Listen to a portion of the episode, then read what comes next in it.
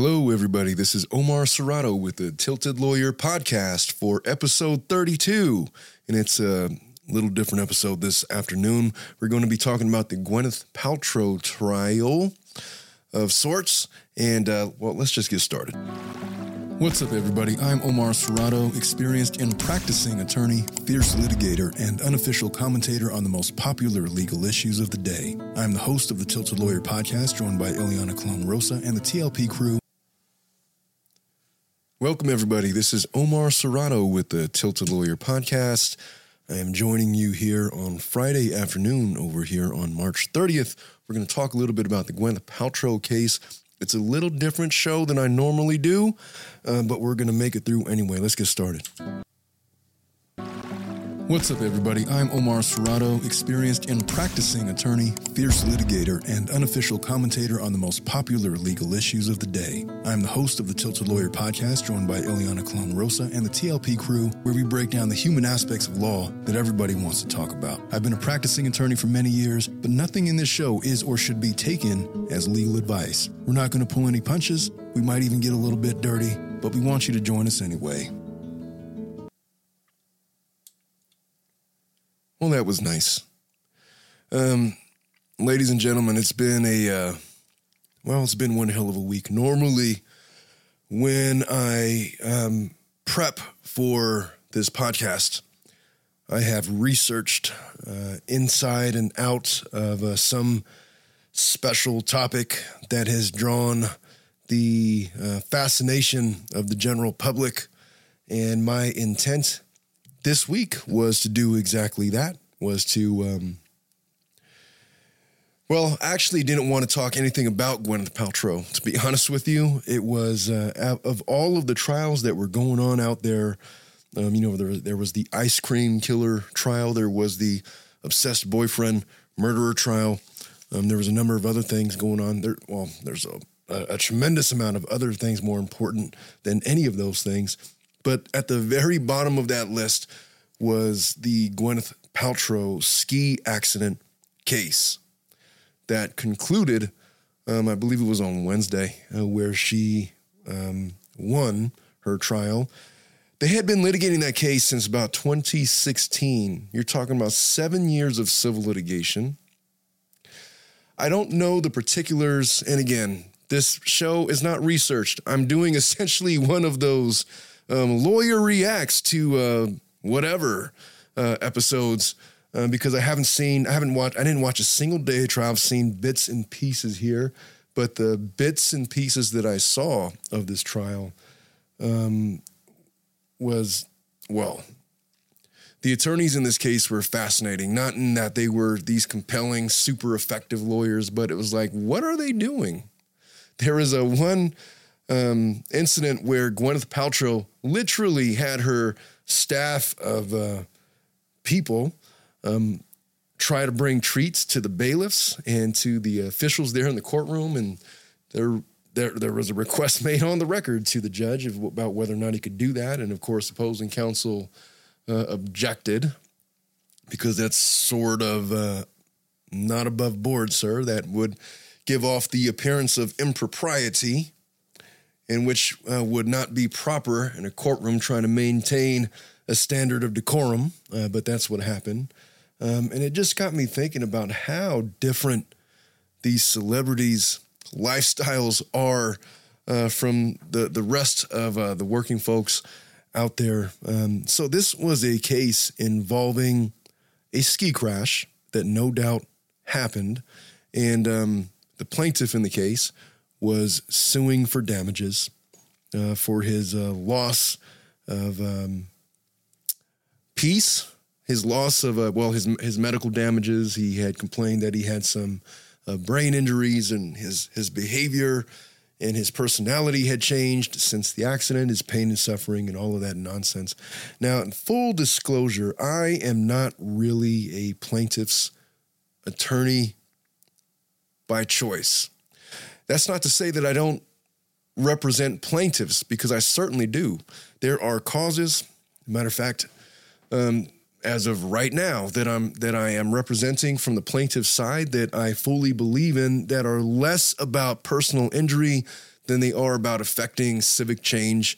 And I'm not going to talk about those cases as they're still pending, obviously, on this podcast. Um, but this is the kind of case that I usually defend against. And it's exactly the kind of plaintiff that I'm usually defending against. Uh, the plaintiff in this case, and we're going to get to him. Um, but, you know, he's chasing damages in the case. There was one point during the trial in some of the highlights that I saw where he said, you know, this was not about my fame and celebrity, and this was, it had nothing to do with the fact that the person that ran into me was Gwyneth Paltrow. It was, um, you know, whatever, some noble cause that he wanted to cite. Um, the, the testimony was generally hilarious uh, that I saw. And again, I'm not as well versed as I was, like, for example, in the Murdaugh case when I was trying, um, when I was covering that, or the Darrell Brooks case, or uh, some of the other cases that I've done. Um, I'm generally just uh, perusing the internet and seeing clips of the stuff, same as most of you. Um, but Gwyneth Paltrow has taken a lot of heat for how she came off in the trial. But I mean, for all intents and purposes, she countersued for $1, sir.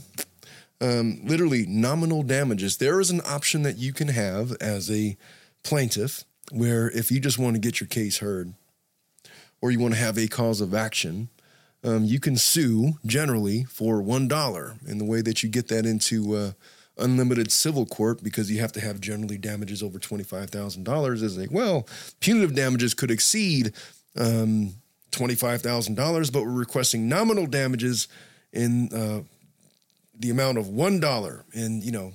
That's all it takes to get her case in. And for Gwyneth Paltrow, this case was largely, I guess, for the principle of it all. Um, she spoke something of that. There was a clip that I haven't watched yet, but it was this testimony uh, that Law and Crime Network purports uh, to have been Gwyneth Paltrow briefly describing the ski crash as if it was a sexual assault, which piqued my interest. I'm, I'm literally going to listen to uh, that clip for the first time um, in a couple of minutes.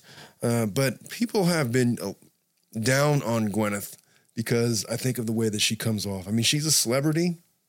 I don't know anything about Gwyneth Paltrow. I've never met her in person. If I saw her walking on the street, I would probably recognize her as, oh, that's the girl that got beheaded in that one movie, Seven, with Brad Pitt. The What's in the Box, that movie. Um, and she played that one lady in the one with uh, Jack Black, where she was wearing the the suit where she was this large lady, and she was well, she was a fat lady. I forgot what was it called. I, for, I forgot what that movie was called. I literally I don't think I've ever seen her in any other movies other than that, but I know that she's a famous actress, as do all of you. She's been uh, around for a long time, twenty five. When did Move Seven came out? They came out like in ninety four. 95 maybe.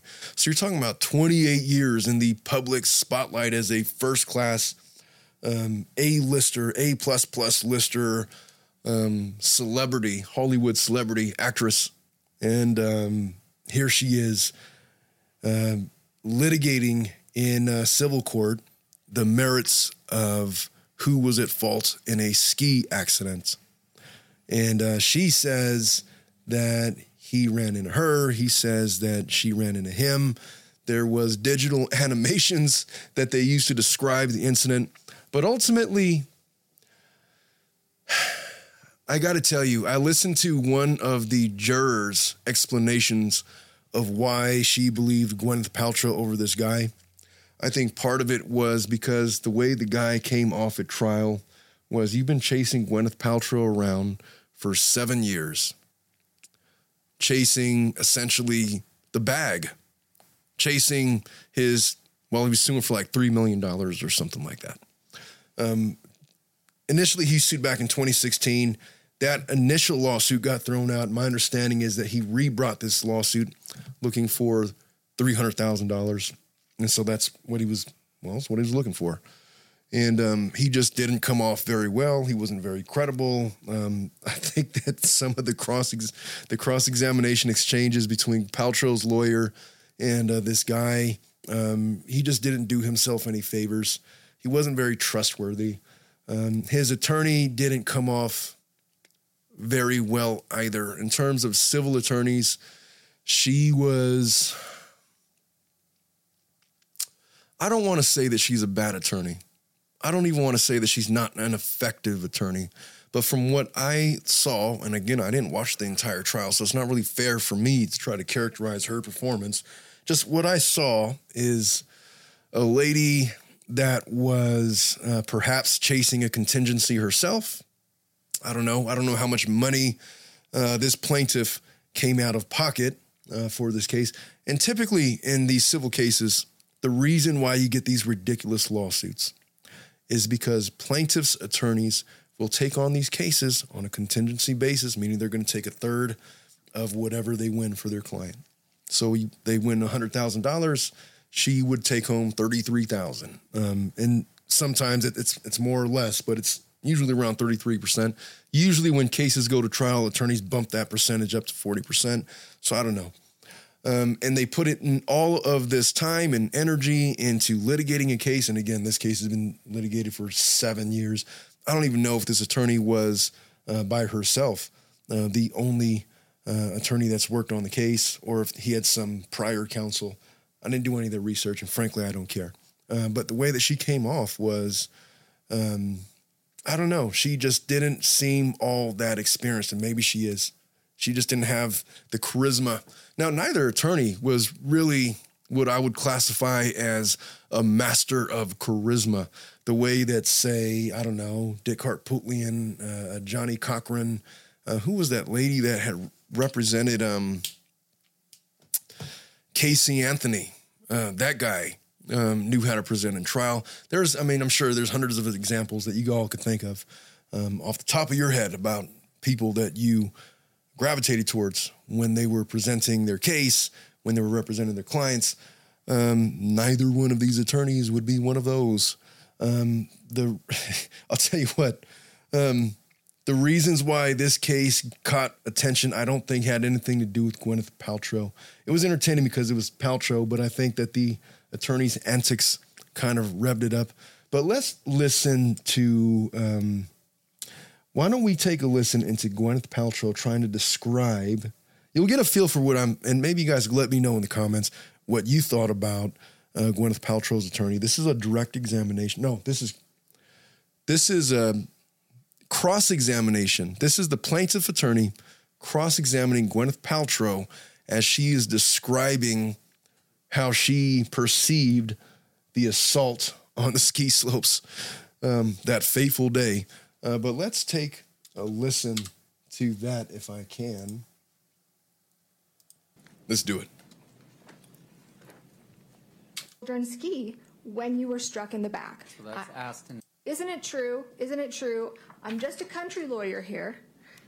Okay, isn't it true that your kids wanted to watch you ski? Or pardon me, that the, the kids wanted you to watch them ski. Isn't that true? And your, your counsel, he objected. How did you answer that question? Let- Let's read the objection, Your Honor, if we're going to do this. The objection was vague as to time. I- Is the, uh, do you want me to rule on the objection? I mean, what- If what's we're the going to read it, then we should read the objection. Okay, read it. Yes, the, the objection said vague as to time. Yes. Yes, and then how did you respond? I said I can still watch my children ski and be skied directly into my back by someone, And then you continued. which is what happened. Exactly. So you were watching your children when you alleged that you were sti skied directly into your back by someone. My daughter was down the hill. My son was to my left. So I was skiing. My eyes were not fixated only on my son Okay. when Mr. Sanderson skied directly into my back. Okay. And so when Miss Oakes, who's going to testify next week, said that your son Moses was saying, Mommy, Mommy, watch me, that's who you were watching, right? That's Vegas to time, Your Honor. Right, Overruled. right, be, right, yes. just Overruled, go ahead. Thank you. Sorry, what? just right off the bat, this uh, this attorney needs to slow down a little bit. She's getting a little bit too excited, and um, she's talking over the judge. She's talking over objections. She's talking over the witness. um, that's not really the way to win over a jury. She just needs to slow down, take a deep breath.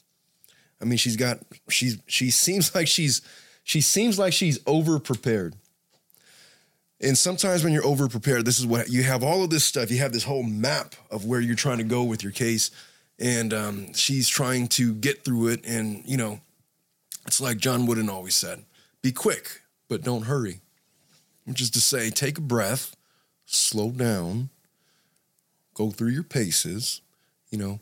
And sometimes when I used to teach a trial advocacy, uh, when I used to teach trial advocacy class, um, I would tell uh, my students, I want you to speak slower than you feel comfortable speaking. I promise you, you're going to feel really uncomfortable talking that way, but to everybody else, you're going to sound fine because your brain is speeding you up, your anxiety is speeding you up. You just need to slow down. It does a couple of things. It allows you to, number one, catch your breath. It allows your brain to catch up or slow itself down so that you're over here and what's coming out of your mouth is right here. It allows it to become congruence. And um, that's a, that's just for, for starters. But let, let's let, let's continue. Children ski when you were struck in the back. So that's asked and answered, Your Honor. Overruled? I was skiing and looking downhill as you do, and I was skied directly into by Mr. Sanderson. And your nine-year-old son, you will admit, was on your left and up a bit. To my recollection, Okay. All right. And Carrie Oakes is the one who says that he was the one calling your attention. you'll have to speak to Miss Oakes. We will. All right. So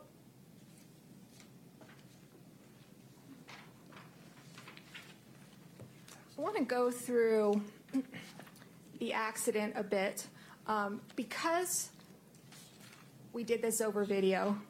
We didn't really get to act it out a whole heck of a lot.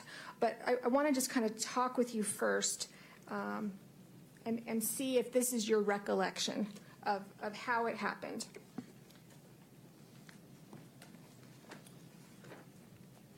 Your Honor, I, I think this is improper. She should just ask her what happened. I was just gonna say that. I was just going to say that. Okay, she just gives this whole soliloquy. The way you, the way you uh, ask that question is, uh, do you recall saying, blah blah blah blah blah? You know. Um, now this lawyer is going to object because you know improper uh, recollection or whatever he's going to say. Um, but yeah, I was going to say, what was the point of this whole uh, lead up to it? You know, um, just ask the, what are you trying to get her to recall? Then if she testified contrary to that earlier, then she uh, cross-examines her with the deposition. And what's the objection? Uh, Improper use of deposition testimony. It's a party under Rule 32. It can be used for any purpose. Okay. Yeah, so what he's trying to object to is basically you usually don't get to refresh the recollection of a witness um, unless they genuinely can't remember something. And she wasn't stating that she can't recall anything, but this was deposition testimony, which could be used for any purpose, and so it was an improper objection. That was the what the judge was saying right there. Thank you. You were going along relatively slowly. Is that fair? Yes. Okay. I'm just going to kind of ask you a couple Sure. questions. So let me know if anything I say is is not accurate.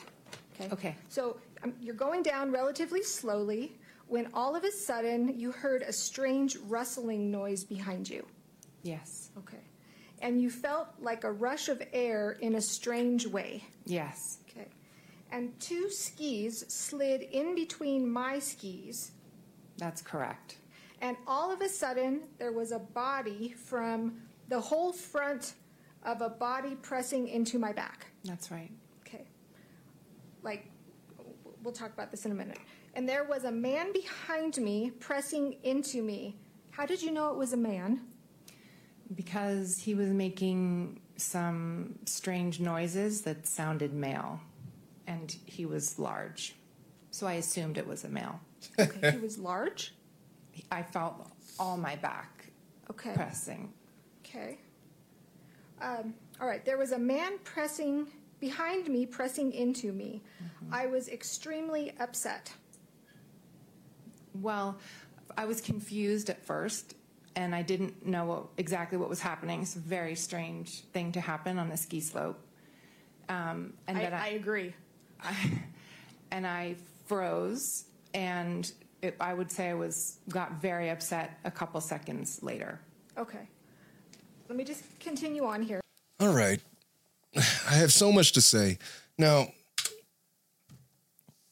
just in critique of the cross examination that's going on with this case, it's difficult to cross examine. The proper way that you cross examine somebody is by, I mean, you, you have to have control of your witness. The, the whole point of a cross examination is you, as the attorney, are taking control and telling the narrative with your questions. And so you ask leading questions that garner yes or no responses. You don't allow the witness to go on these narrative and explain their yes or no. You have to establish that right away. But and I can't critique this lady too much because she it's hard.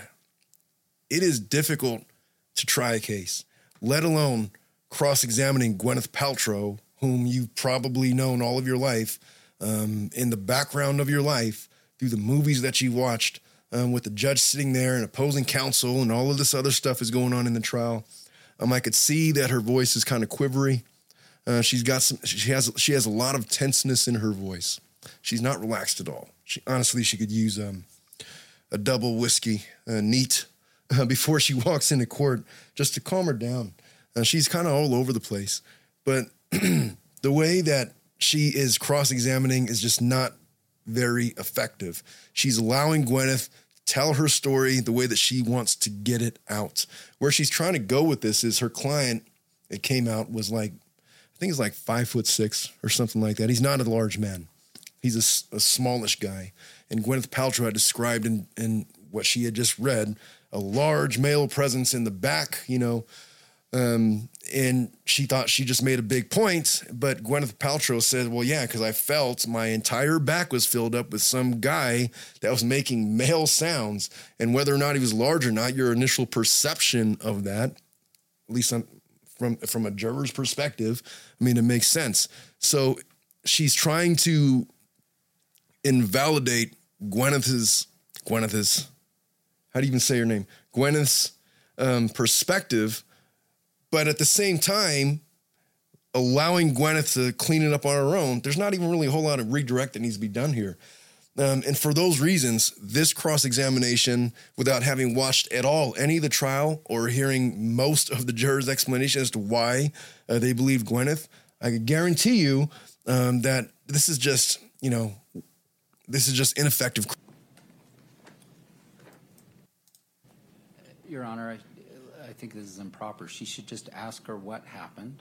Then if she testified contrary to that earlier, then she uh, cross-examines her with the deposition. Yeah, same What's objection as before.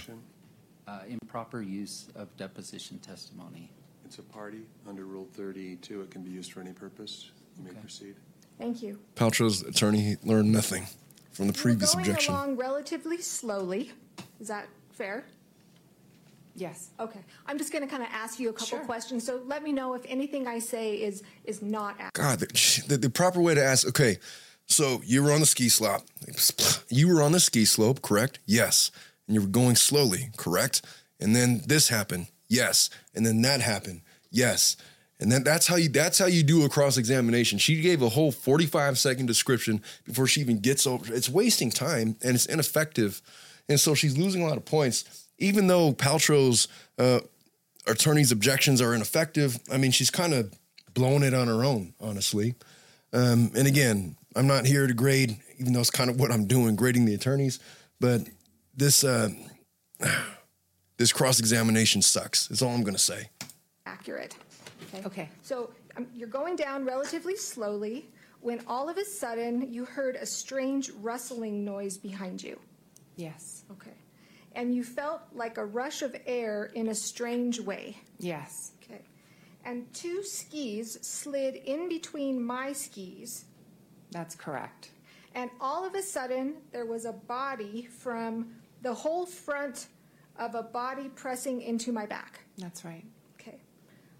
Okay. like, we'll talk about this in a minute. And there was a man behind me pressing into me. How did you know it was a man? The sounds. Because he was making some strange noises that sounded male, and he was large. So I assumed it was a male. Okay, he was large. I felt all my back Okay. pressing. Okay. Um, all right. There was a man pressing behind me, pressing into me. I was extremely upset. Well, I was confused at first, and I didn't know what, exactly what was happening. It's a very strange thing to happen on a ski slope. Um, and I, then I agree. Sometimes it happens when you're on when you're cross-examining. Your witness wants to keep on giving soliloquies. It's okay to say, "Listen, I know that you want to explain all your answers. I'm not here to do any of that with you. Your attorney is going to be able to do that on redirect. I want to get this through this very quickly, so I'm just going to ask you yes or no questions if that's okay." Sometimes you got to object like that, or sometimes and sometimes you could get the witness to start cooperating with you that way. Look, you're going to have difficult witnesses. And Gwyneth Paltrow, I, I could only imagine uh, this lady is very, I don't want to say she's intimidated, but she is feeling the pressure. Um, look, this was a nationally televised trial. I mean, I didn't watch it, but a lot of people watched it, and she was very aware um, of, uh, of of that fact. And she just she's nervous. I bet you, I would be willing to bet that this attorney is a lot better in her other cases than this performance that's being on TV right now.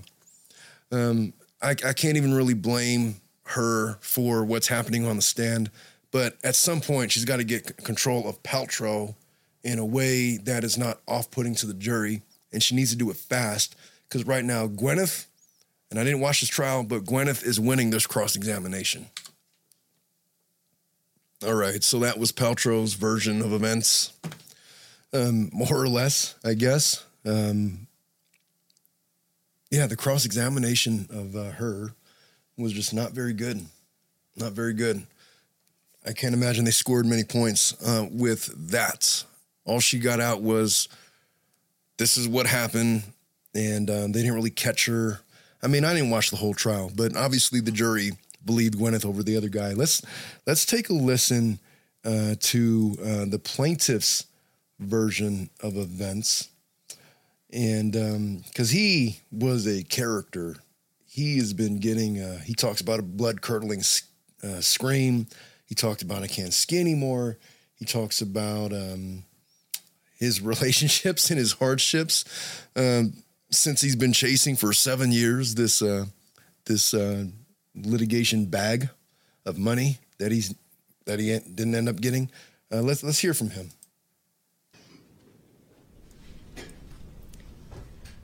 Terry, did you want to?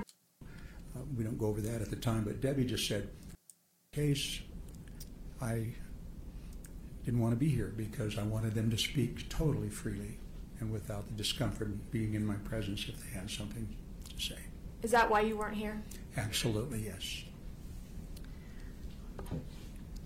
We're going to cut to the chase on a lot of things because I made counsel a promise that I would have you in less than an hour. And so we're, I'm going to be true to my word here. Um, it's 10 o'clock. I will have, we'll, we'll be done before 11. Okay? I want to talk about skiing. Tell the jury about your ski experience. Okay, so you're the audience. Um, I'm I'm I'm really curious. We're around. We're 51 seconds in. I'm really curious. Okay, when you have when you see an attorney do something like that, she's clearly clearly rehearsed uh, this direct examination over and over again, over again, probably in front of the mirror, probably in her office, uh, probably I, I don't know, but she just she just uh, performed her rehearsal for the jury. Hey, it's only 10 o'clock, but I promised you we're only going to be going, going for an hour. I'm going to have you out here by 11. Uh, just stick with me, okay? I mean, when you see something like that, if you were on the jury, what would you think of that attorney? What would you think about his case? I don't know. When I see attorneys do stuff like that, it just makes me want to gag. But I'm trying not to be too harsh with this lady. Again, with this lady, though, this is her client and this is the guy. This is the guy that's suing uh, Gwyneth Paltrow. Um, let's continue. Okay. And in all of your years, other than the ski collision, Uh, we don't go over that at the time, but Debbie just so. Skied with the ski patrol? As a matter of fact, I had the good fortune, I learned to ski from a family that owned a ski resort. They were, they were relation. And they would come out to Snowbird and they were, I think, it was a whole family run operation with eight children. And so they, they were ski patrollers and they were instructors. And I had the very best of company every winter for a week when the kids were out of school. And then I had the good fortune of having a Lions Club friend, Scott, who's still a dear friend, that lives up in Spokane, and he was a ski patroller for Targhee. And he said, Terry, come up with me, you know, on this weekend. And, and I said, I'll slow you down. And he said, you know what? Uh, just follow me and do what I do. And that's what I did. Mary things. I, I asked I'd asked Kurt to take that over. Uh, we don't go Mary things. I, times, and um, I knew him only as being an amazing skier, strong, strong skier, and and knew that, and I appreciated the fact he tended to like to follow the group and uh, be behind as the protector because he brought a lady that was a person I knew that was his neighbor, so he would bring her up and ski behind her as a protector. So good guy, good guy. did you guys hang out a lot before You this know, collision? um, of course, at lunch, we spent time together, and there may be an, a couple of other occasions where we met with him, but usually there was somebody else there um, along with us. okay. So not exclu- I don't remember being exclusive with him. All right. So, Terry, take the jury through what happened in this ski collision. Please. Take it from, say, getting off of the lift. Yes, happy to do that. Um, it was really a very nice day for skiing, and I was really looking forward to it. And of course, Deer Valley has amazing groomed runs. Found that out right away. And um, so um, I'm starting from the when I get off. When, when you got off of the ski lift. Gotcha. So I was on a chair with um, probably four people. I think uh, Joanne, Debbie, um, Craig, and there could have been another person besides myself. And we had already met and discussed going down the right side of that run, or going down the sides. And so I came over the top of the hill and saw that and headed for the right side, and I'll pick it up there. And everyone just kind of dispersed, some more to the right more to the left. And I remember looking and seeing no one. And there, generally, beginner runs, people are f- afraid of the off piste, of the off groomers. And so they stay away from that area where the pile of snow is piled up. And uh, off piste can be a rough ride. If you have to divert and run out in there, some skiers can't make it through there easy. It's a lot of bumps. So I start. I went right down the run and started just making nice soft turns and um, staying within that boundary. It could have been as much as five yards wide, but it might have been more like five or six feet. I don't can ima- can't imagine. and can't remember. Lots of room. And so I'm just skiing easy and paying attention, and um, all of a sudden, in front of me is two big signs. I've never seen that big of slow down signs. It seemed like they were four by eight, like a four by eight sheet of plywood size high, with great big letters, slow down. I went, whoa, and I'm looking around, and the crowd's about the same as me, and speed wise, and so I Did just you pay attention to the sign? I did. And I backed off of whatever I was doing. And then another big sign, like 10 feet away, the same eight by four by eight sh- sheet up there, big letters. Well, they're serious. Must be lots of merging trails down here. So um, I just backed off, and again, the skiers were on my left. We are all about the same speed. And um, um, I could see down where the edge of the run went, it curved around. A tree line came out a little bit, and it, the run came, turned, curled around, and I could see about half of the. I don't know if it's was Montage or the Empire, could about half of that beautiful building, and and um, I, it was wide open. There was nothing, nothing in front of me, and so um, I came around that corner, and it was. It takes my breath away to think I, this is hard because I, I don't like going through this.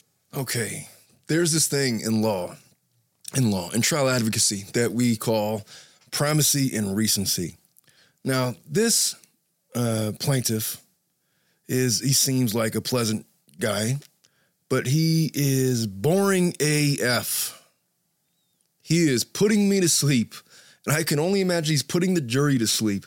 Get to the point, sir. What happened? You were on a ski slopes and you were going about your business, and then all of a sudden there was a crash, and then tumble, and injuries, and blood, and whatever happened, and then describe, and then you could go into the context in the middle. But you start with when I say primacy and recency, what I mean by that is juries, people, the way that we hear, the way that we process information, the way that we process stories and narratives. We always remember the first thing that we hear and the last thing we hear. So the first thing that this guy should have been talking about was the crash itself. That's why we're here. That's what you've been chasing since 2016. Why are you telling me about the weather and you had a nice conversation with the security guard and whatever he was going on about? Tell me about the crash. Otherwise, what's the point? He's going to talk about the crash in the middle somewhere, and at the end, I don't know. He, well, he's going to be cross-examined, and so that's what jurors are going to going to remember. Um, redirect, I don't know, but the cross was totally ineffective. What I'm watching of this direct is completely ineffective. Um, good trial lawyers uh, practice the rule of primacy and recency, and uh, clearly, this man's lawyers um, is, uh, and, and again, I don't want to speak out of bounds to say that they uh, are doing anything wrong because look, they're doing the job that they were paid to do. I'm just saying that there is a better way to do it, and uh, this guy is losing the jury. Scene. I I just remember everything was great, and then I heard something I've never heard at a ski resort, and that was a blood curdling scream. Just I can't do it. It was, and then boom. And it was like somebody was out of control and going to hit a tree and was going to die. And that's what I had until I was hit. That- That's what was going on in your mind. Over- Overruled? That's what's going on in, in your mind when you hear that scream. Ap- That was instantaneous. Oh my gosh, somebody's out of control. And they're really seriously out of control. Not time for a hockey stop. I didn't go think about that, but most people could avoid that, I think. Good skiers. Okay. And, I- and I'll move on. Okay. So you, he, you, He's overruled. Thank you. So you hear this scream. Yes. What happens next? You know, I got hit in my back so hard, and it, I, I'm right at my shoulder blades, and it felt like, and was perfectly centered, and the, the fists and the poles were right there at the bottom of my shoulder blades. Serious, serious smack. Never been hit that hard, and I'm flying. I'm absolutely flying. Now, you- you're not airborne. Well, it all I saw was a whole lot of snow, and I didn't see the sky, but I was flying in that sense. I had no. Con- I can see why uh, he didn't have any credibility with the jury. Typically, when people are recalling events, I'm a big fan of the behavioral panel um, on on YouTube. They have a they have their own uh, channel, um, and they talk about oftentimes when people are recalling events that uh, they don't go off on this big, you know, rehearsed performance. Like this guy is performing a rendition of events that he's been telling for seven years. He's perfected it. And that's why he's going into storyteller mode. Like he's sitting in front of the fireplace telling his grandkids a bedtime story. That's the impression that he's given off, as opposed to recalling uh, this time where he hears a blood curdling scream, and the next thing he knows, he's, you know, um, from whatever part of the brain that does that. I'm not going to pretend to be a psychologist or anything, but he's not going through a real event in his head. He is going through a rehearsed story that he's been telling for seven years. And you saw Gwyneth's face Um, you know, she's all, oh my God. And um, I can't believe he's lying like that. And, you know, I, I hate when people, I instruct my, my, my clients when they're in court, don't make any faces. Just don't do anything. That really pisses, you want to piss off the judge the quickest, start doing that kind of stuff. And so I'm, I'm sure that um, her, her attorneys must have had that conversation with her at some point. But um, you can see her, her geriatrics, and then this guy's carrying on. I'm just saying, it seems obvious to me why he didn't have any credibility. Just as an attorney, he doesn't have any credibility with me. He's telling me to rehearse. How many times have you told the story, sir? And um, I would be skeptical. Um, I believe a Paltrow version of events over what this guy is is trying to sell. But let's continue. Control. And I remember this thinking, okay, you really got to hang on. And then I thought about the crowd on the left, and I thought, I don't know who's wanted over there, and I do not want to get them mixed up in here. And I've heard, you know, um, that maybe that's not decided about how my ribs really got hurt. I absolutely lurched with what little I could off of my skis a little bit more to the right to keep, to make sure nobody over here got involved on my left side. And then it was like the ground's coming up, nobody in front of me, just me going to the ground, and you're falling far further than 90 degrees like you'd fall on the floor. You, you, you got that extra, and so it's quite a ways to hit the ground. And I just said, okay, you got to protect your face, you know, and your head, and that's the last thing I remember. It didn't happen. I did glance over and saw just just out of the corner of my eye, I could see not glance over, but I could see somebody going by. You know what it reminds me of? There was this guy I used to work at a company called Batteries Plus in Columbus, Ohio, back in, oh, this would have been probably pre 9 11, right around 9 11, um, in 2000, 2001, some point. But I used to sell batteries. I mean, it was a battery store. I don't even know if it still exists. Uh, but there was this older gentleman that came in I mean, I would have, I was like, what, 20 years old at the time? 20 years, 19, 19 years old.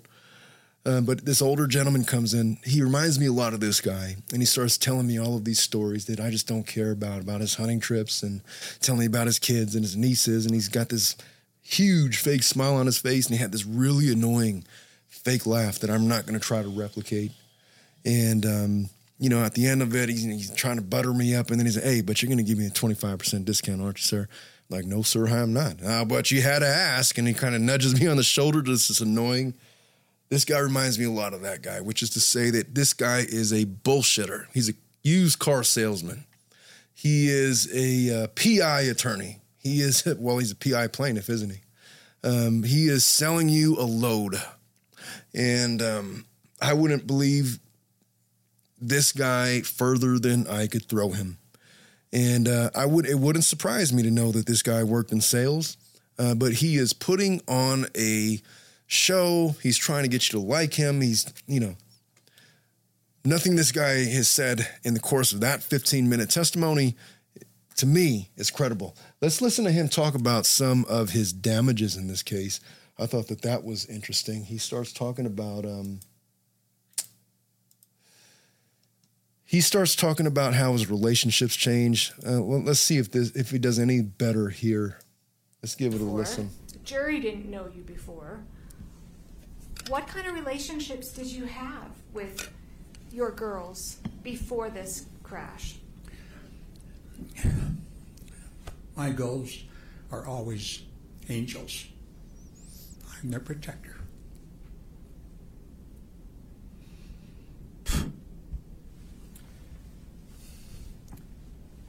Things happened to them, testifying that I heard about it. It hurts to see them in that place as their protector. I rode home with them and started sobbing, so I get caught up in that. Do you love your girls? Oh my gosh.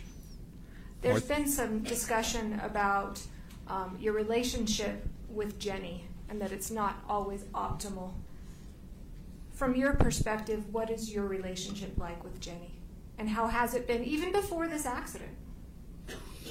Yeah, Jenny, Jenny and I probably don't communicate as well as I do with my other two daughters. Not probably. Now, some, just some background. Um, this guy had, I don't remember if I heard that he had some kind of a substance abuse or he had gotten a divorce or there's some kind of crazy life. There was a number of reasons why his relationships could have went south that have nothing to do uh, with a, a rough and tumble ski accident with Gwyneth Paltrow back in 2016. But he's he's trying to pass them off, those relationships, um, in his life, as viable damages in this case. Let's continue. Definitely, we don't. We just have a hard time um, in that process, and I will not give up. Try to push to keep that those lines open, but there's been times when there's been long breaches in our conversation, and um, yeah, I I feel like her protector more than anybody does. So it's hard, been harder for me to transition from being a parent to being an adult, an equal adult. I just feel like I need to intervene more on her behalf and help her. This has been hard. Let's talk about Carlene. We heard her testify last week. Um, she's a catch. Why'd you let her go? Given my choice, I would have, but this attorney is so corny. Oh my goodness gracious. Uh, she is so corny. I, I you know what? I, there's no words. I had to, after eight months, I had to tell her to leave. I said, I'm not asking you, I'm telling you, you gotta leave. And I'm looking for actual tears. I, Why'd you tell her to leave? I knew she didn't buy into this. She didn't buy in to me not being the same person and coming coming into a relationship and and I said I'm not sure I'm going to get to back to normal again. And I don't want you to feel like you're that I'm a crippled vet and you're going to stick it out with me because I know you would half a brain or whatever. I know you would, but don't do it. Not a single tear. You need your life. You His eyes aren't even red. And it was a sad time for both of us, I know. And she's in a great relationship with Bill now, and that was the purpose. And I think better than what I would have brought, honestly. It's hard to admit that, but it's true. Counsel, this is a good place to take a break. Sure. Okay, we'll take a short recess. Ay, ay, ay. And now he's going to complain about he can't ski And, anymore. um, see what this What is about. What did? Do you remember what you told her during the phone call? Yeah, I had a chance to talk about my symptoms exactly, I think. And and that I I said I said, you know, as many people that were on that slope that day, maybe a couple hundred within that vicinity, there has to be a, a GoPro um, picture or video. If it's a helmet mount, they're going to look over just like Craig did, right? And they're going to go catch it. They hear a holler, they're going to catch it. I'm going, I just know there's one out there. We got to find that. Crap. Pause. Oh, I hate this system.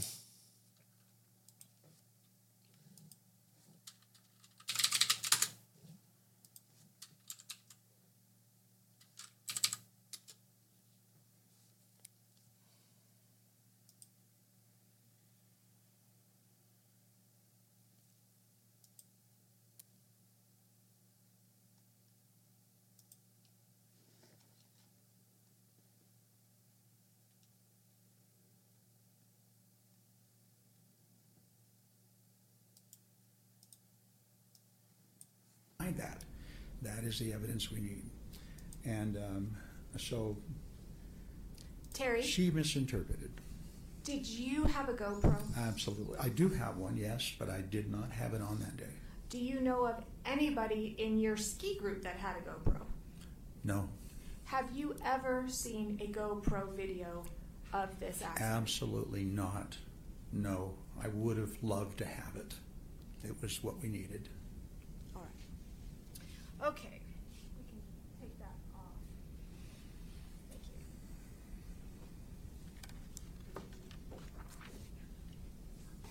Let's talk about your injuries. What injuries, to your understanding, did you sustain in this collision? At this point, Right now. Right What, now. what your understanding as to what, What happened, happened. to Terry in this collision? At this point, I know that I had at least at least four broken ribs.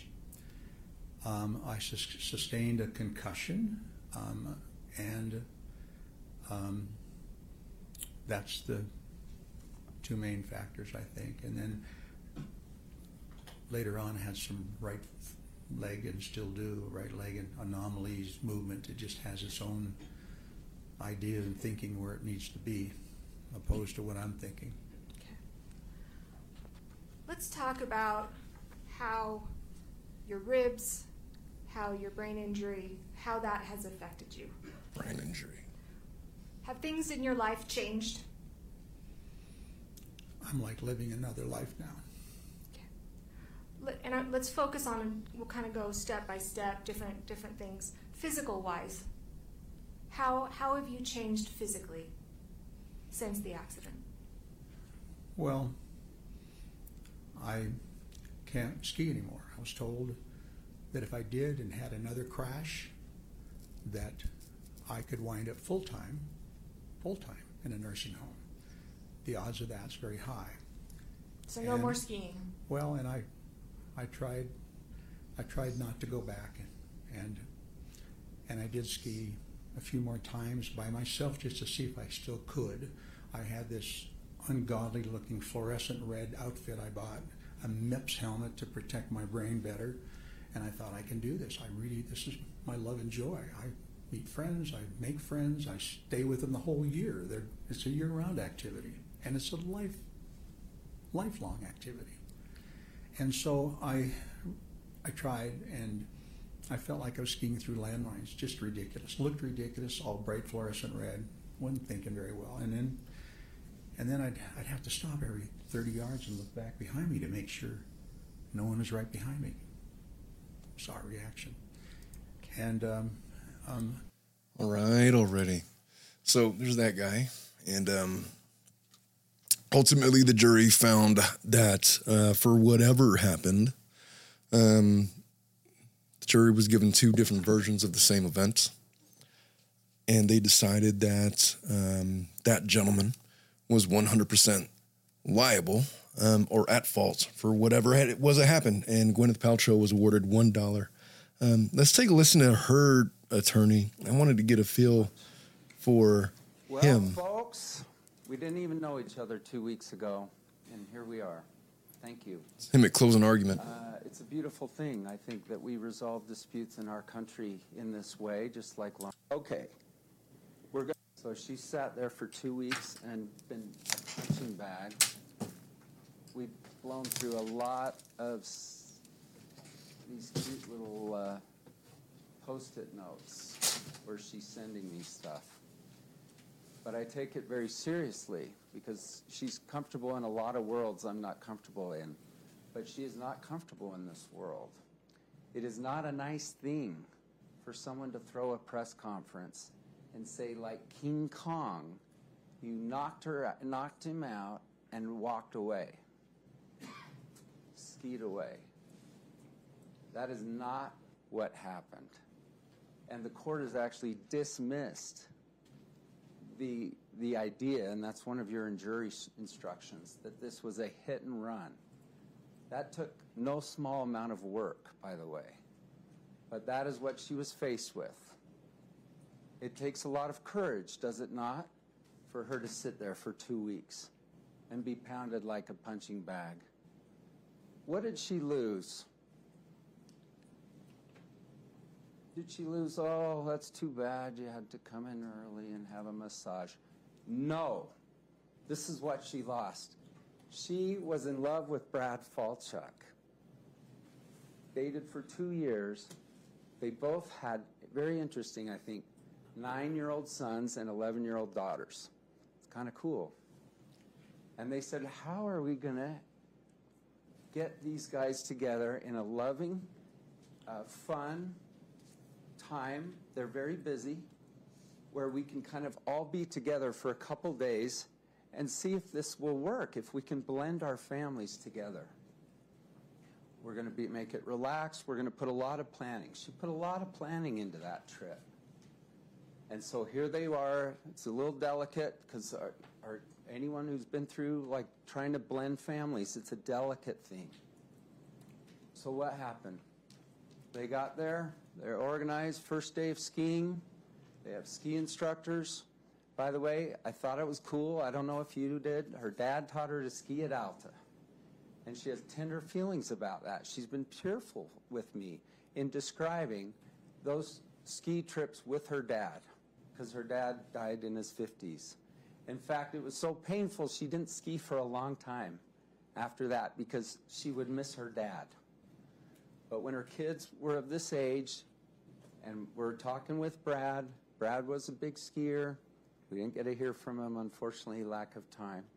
But they were going to come, okay, let's get our kids together. So, what did they lose? They lost a half day of bonding and even more because now everyone's stressed. Give me a break. That was the day when they bond up, going up the ski. All right, I can't take it. I can't take it with these people. They lost a half day of bonding, the savagery, the humanity. I don't even know what to say to that. Um, say that your client wasn't at fault, buddy. I mean, obviously it worked out for him. So what do I know? I don't know anything. I'm just a, I'm just a guy. I'm just saying that. Um, ah. This is why I don't do. Uh, you know, I, I had no interest in this trial. You guys were on a ski vacation at a ski resort. You guys got into some kind of collision. Been chasing away around Gwyneth Paltrow for seven years because he thought that you were going to be rich. I mean, it came out in across. I'm not going to go through the whole uh, cross examination of him uh, being discovered to be, oh yeah, I'm famous, you know, because he's suing Gwyneth Paltrow, and while he's all the meanwhile he's on the stand saying, oh, this wasn't about money. This wasn't about the fact that Gwyneth Paltrow was famous, and then they showed his text messages to his daughter, where it 100% was about that. It was 100% about the money and the celebrity. Um, you know, it, it's a. How, how do you characterize a trial like that? I think, you know, after all that, we should at the very least listen to the verdict, shouldn't we? Let's listen to the verdict. For the record, uh, the jury is now in the courtroom and the parties are present with their attorneys. Uh, would the foreperson that the jury has selected please stand and state your number? Signed March 19. Uh, number 28, is this your Sorry about that.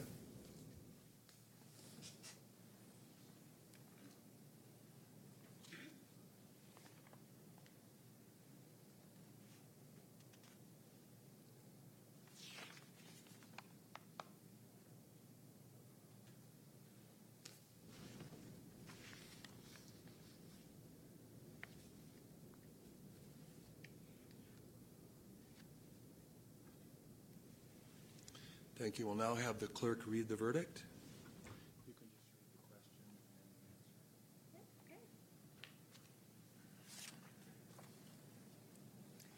Was Gwyneth Paltrow at fault? No. Was Gwyneth Paltrow's fault a cause of Terry Sanderson's harm? Oh, no, skip that. There's just no response there. Okay. Was Terry Sanderson at fault? Yes. Was Terry Sanderson's fault a cause Gwyneth Paltrow's did um, did Terry Sanderson's fault cause Gwyneth Paltrow's harm? Yes. Comparative fault. What percent of the fault do you assign to Terry Sanderson? 100%. Damages. What amount fairly commensur- com- compensates Gwyneth Paltrow for economic damages? $1.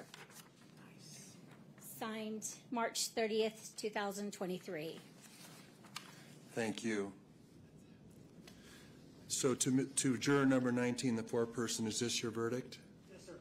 Thank you. And the attorneys have asked that I poll the jury, and I, so I need to ask each one of you if this is your verdict. This is not an unusual thing. They all said that was their verdict. I'll spare you guys the uh, the uh, anticipation, um, the anticlimactic polling of the jury. Uh, so yeah, that is that was Gwyneth Paltrow. So for whatever you think about that, um, it was a, car- a, a it was a cartoonish trial because of the added variables of uh, Gwyneth Paltrow's immense celebrity. Um, you had who probably I bet you he probably could have been a character actor. He was um, he liked to tell stories. He it would not surprise me to know that that guy was like I don't know a high school teacher or something, a college professor, a, a car salesman, you know, insurance salesman, whatever. Um, it wouldn't surprise me if he was a some kind of an attorney. He's just one of those guys that just likes to weasel his way into things to get you to do things for him. Um, not typically the kind of guy that uh, who's going to be the most interesting. He's just going to be the the weaseliest, slimiest of the group. You know what I mean? Um, the guy you're trying to avoid at the bar uh, because you know he's going to come up to you and just start talking your ear off about stuff that you just don't want to talk about. And but here he comes, like ah shit. He's one of those guys. But um, you know, there's room for him too. So, you know, a lot of attorneys, they uh sometimes I'm not really sure how to critique these videos because you have, you know, there's there's lots of lawyer YouTubers out there, and I have invariably become one of those YouTube um, YouTubers, YouTube, those YouTube YouTubers, uh, those lawyer YouTubers.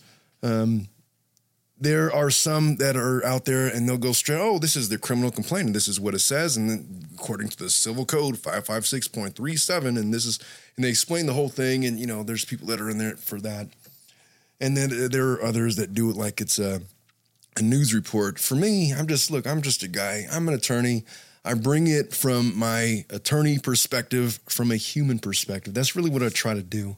I don't try to BS anybody. I don't try to, uh, uh, you know, enrapture you with uh, my legal intellect. That's not what this is about. We're all people. We're all sitting around just having a drink, having a whiskey, having a cigar, and talking about the uh, oddities of uh, trial life, of legal life, and uh, what to make of it all. And what to make of Gwyneth Paltrow, I'm not sure. I liked her movies when I was a kid. I don't know much about anything else other than she was in those two movies that I could recall her being in. I'm pretty. I don't. I I don't recall any other movies that I've ever watched that she was in, but I know she, I'm sure she's been in a bunch. I just don't recall. I know that she's been held out as this A-lister for a long time. Um, and this uh, this plaintiff, um, this lawsuit, it's the kind of lawsuit that I absolutely despise. You guys were at a ski resort. You guys crashed into each other. You guys both walked in, uh, walked away from it with your lives. You know, you had to go to the doctors. You had to get stitched up. You know, I'm sure injuries on both sides. Everybody was patched up. Why don't we just all move on? Instead, it became this seven year endeavor for this guy to use her as his retirement plan. And it backfired. Gwyneth Paltrow was made $1 richer by way of her victory in this case. I wonder if he actually pays that dollar. I don't know. I don't know. I guess that remains to be seen. Um, but that is life. And that's what happens um, you know, there's a lot of cases like that. I personally don't take on those kinds of cases. I understand why attorneys bring those kinds of lawsuits. There was once an attorney that I knew way back in the day uh, that would go around um, and have his, he's actually in jail now. Um, but when I was working at the law firm that I used to work at, uh, my boss was being sued by this particular guy and I got to uh, defend my boss in her lawsuit uh, against this guy who was bringing a lawsuit against her. And um, what he would do, and then that the lawsuit against my boss had nothing to do with why he's in jail. The reason he was in jail is because him and his wife came up with a scheme to go into hair shops, hair salons, and have his wife become a customer and um, they would obtain services from this place. And uh, at the conclusion of service, they would say that his wife was discriminated against on the basis of her race or her gender and charged an unfair amount or whatever. Um, completely bogus lawsuits. And he would just do them by literally by the dozens. And he would sue them for ridiculous amounts of money two, three, four million dollars. And you're talking about small businesses just trying to make enough to, to pay the bills. And then he would say, "All right, look, I won't go, I won't go after you for the four million dollars, but I will settle right now. I'll go away, but you got to write me a check for fifty grand." And his wife was the plaintiff, and so you could see you could see the, the, the conspiracy. He did that enough times where it caught the uh, the ire of the district attorney in the county where it happened, and um, he's currently sitting in a jail cell uh, where he belongs. I met that guy once. Well, I met him a couple of times in court on different cases. Um, I met him at a uh, at a deposition that we did for my boss, and uh, he was a, a slimy, Weasley kind of guy just going around trying to extort people for money. I'm not saying that I'm not even saying that most plaintiff's attorneys are of the same mind, but you know, sometimes these lawsuits they're they're really stretching and looking for these paydays. And it's the reason why people hate attorneys. And really that category of attorneys literally makes up probably I don't know 10% of the profession. Most people that I know that are attorneys they're literally in it for they're not getting paid, you know, plaintiff attorney money. They're they're working for the DA. Um, they're work. They're doing family law. They're they're doing other stuff. They're they're doing you know, they're, they're not shaking down um, people on these civil cases and trying to extort money out of people. I'm not saying that in the Paltrow case that this guy's trying to extort Gwyneth Paltrow, but that's kind of what I'm saying based on everything that he showed in his story that I saw today and those clips that we watched. I don't know. Maybe he did really break his ribs. I don't know whose fault it was. It just seems like they ran into each other at a ski resort and they both got up and, you know, whatever, they were patched up. They should have moved on. He should have moved on. But to chase this for 20 for, for 7 years, how much do you think he's aged in the course from 2016 to 2023 um, in the one chance that he was going to get his big payday, you know? And after after the trial, I heard comments that he had made to um, different media outlets talking about how now he's going to go down as the guy that sued Gwyneth Paltrow. And yeah, but I think he knew that. And I think he knew that uh, back in 2016 when you decided to uh, bring the case. I think the difference is uh, you had this expectation that you were going to get a seven figure settlement or a judgment. And well, it didn't work out. But, you know, maybe now he could go start his uh, reality TV career if that's what he wants to do. It's a crazy world that we live in, uh, but that is how it is. Um, well, ladies and gentlemen, it is about that time where I am going to bid you adieu. Um, it's been a crazy week. And, you know, this whole week it started with, uh, I had a couple of trials that I was preparing for. I wasn't even sure if I was going to do a show, honestly, this week because I was wrapped up in trial prep um, and then I ended up getting sick. I have a, a two and a three year old at home. Oh, she's not even three anymore. She's four. I have a four year old and a two year old and a wife at home, and they were all sick with the flu. And I fent, I fought it off for as long as I can, a couple of weeks, and um, I finally caught it um, this week, and it was, it was so bad I couldn't even go into court. I missed, I didn't miss a court appearance. I had to appear telephonically and tell the judge, "I'm, I'm really sorry, but I don't think anybody wants me there coughing and sneezing and carrying on um, all over everybody in this courtroom for the next four and a half hours. Um, and the judge is really appreciative that I decided not to come in, and she grants me a continuance on my case that day. And I had another uh, scheduled hearing the morning after, and you know my voice. I'm actually really surprised. I'm, I'm even able to talk right now uh, because yesterday it was not that way. The day before it was really bad. I sounded really bad. I sound bad now, but at least I could reasonably speak. Yesterday, the day before, I was a wreck. Um, but I'm all better. I'm all better. I'm fine. Um, for the rest of you that have watched this episode or listened to this episode all the way through, I sincerely thank you. We are a small and growing YouTube community of uh, legal uh, people that we, we, we we take interest in these true crime, uh, these life stories, uh, these real life dramas that unfold in the four walls of trials. And uh, we break them down and we analyze them. And we are a community unto itself. And to every single one of you, I've had the opportunity to uh, communicate with a couple of you that send me messages on Instagram and on uh, Facebook and the other ways that you guys find me. It's funny. I didn't really uh, check any of my messages, and then I'll go in and I'll log on to Facebook, which is like ancient now nowadays, isn't it? Like, isn't Facebook kind of going away? And then there's this uh, message from a lady, and she messages me, "Hey, I loved your show and I watched it." Um, and you know, she wanted me to get more non-lawyers in on the show, which I thought was a really good idea. And so we were doing that uh, for a period of time um, when we were going live uh, during the Murdaugh trial. I think we should start doing that again uh, to get some more uh, audience participation. It's always a good thing. And uh, maybe we'll do that this week or next week. Um, I'm not sure yet. I haven't decided, but we'll see. Um, at any rate, for all of you, go home and uh, please stay safe, lock your doors, cherish the time that you have with your families because you never know what's going to happen in this crazy world. Hug your children, hug your spouse. Um, just, but by all means, be safe, and uh, we will see you all next week. Bye bye.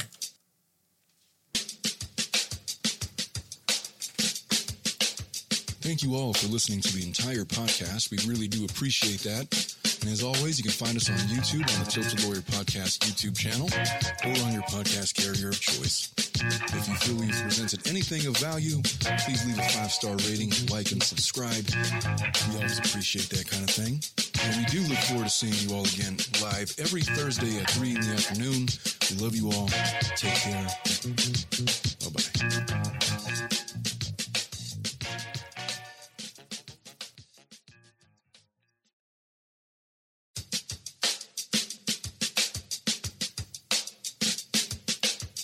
Thank you all for listening to the entire podcast.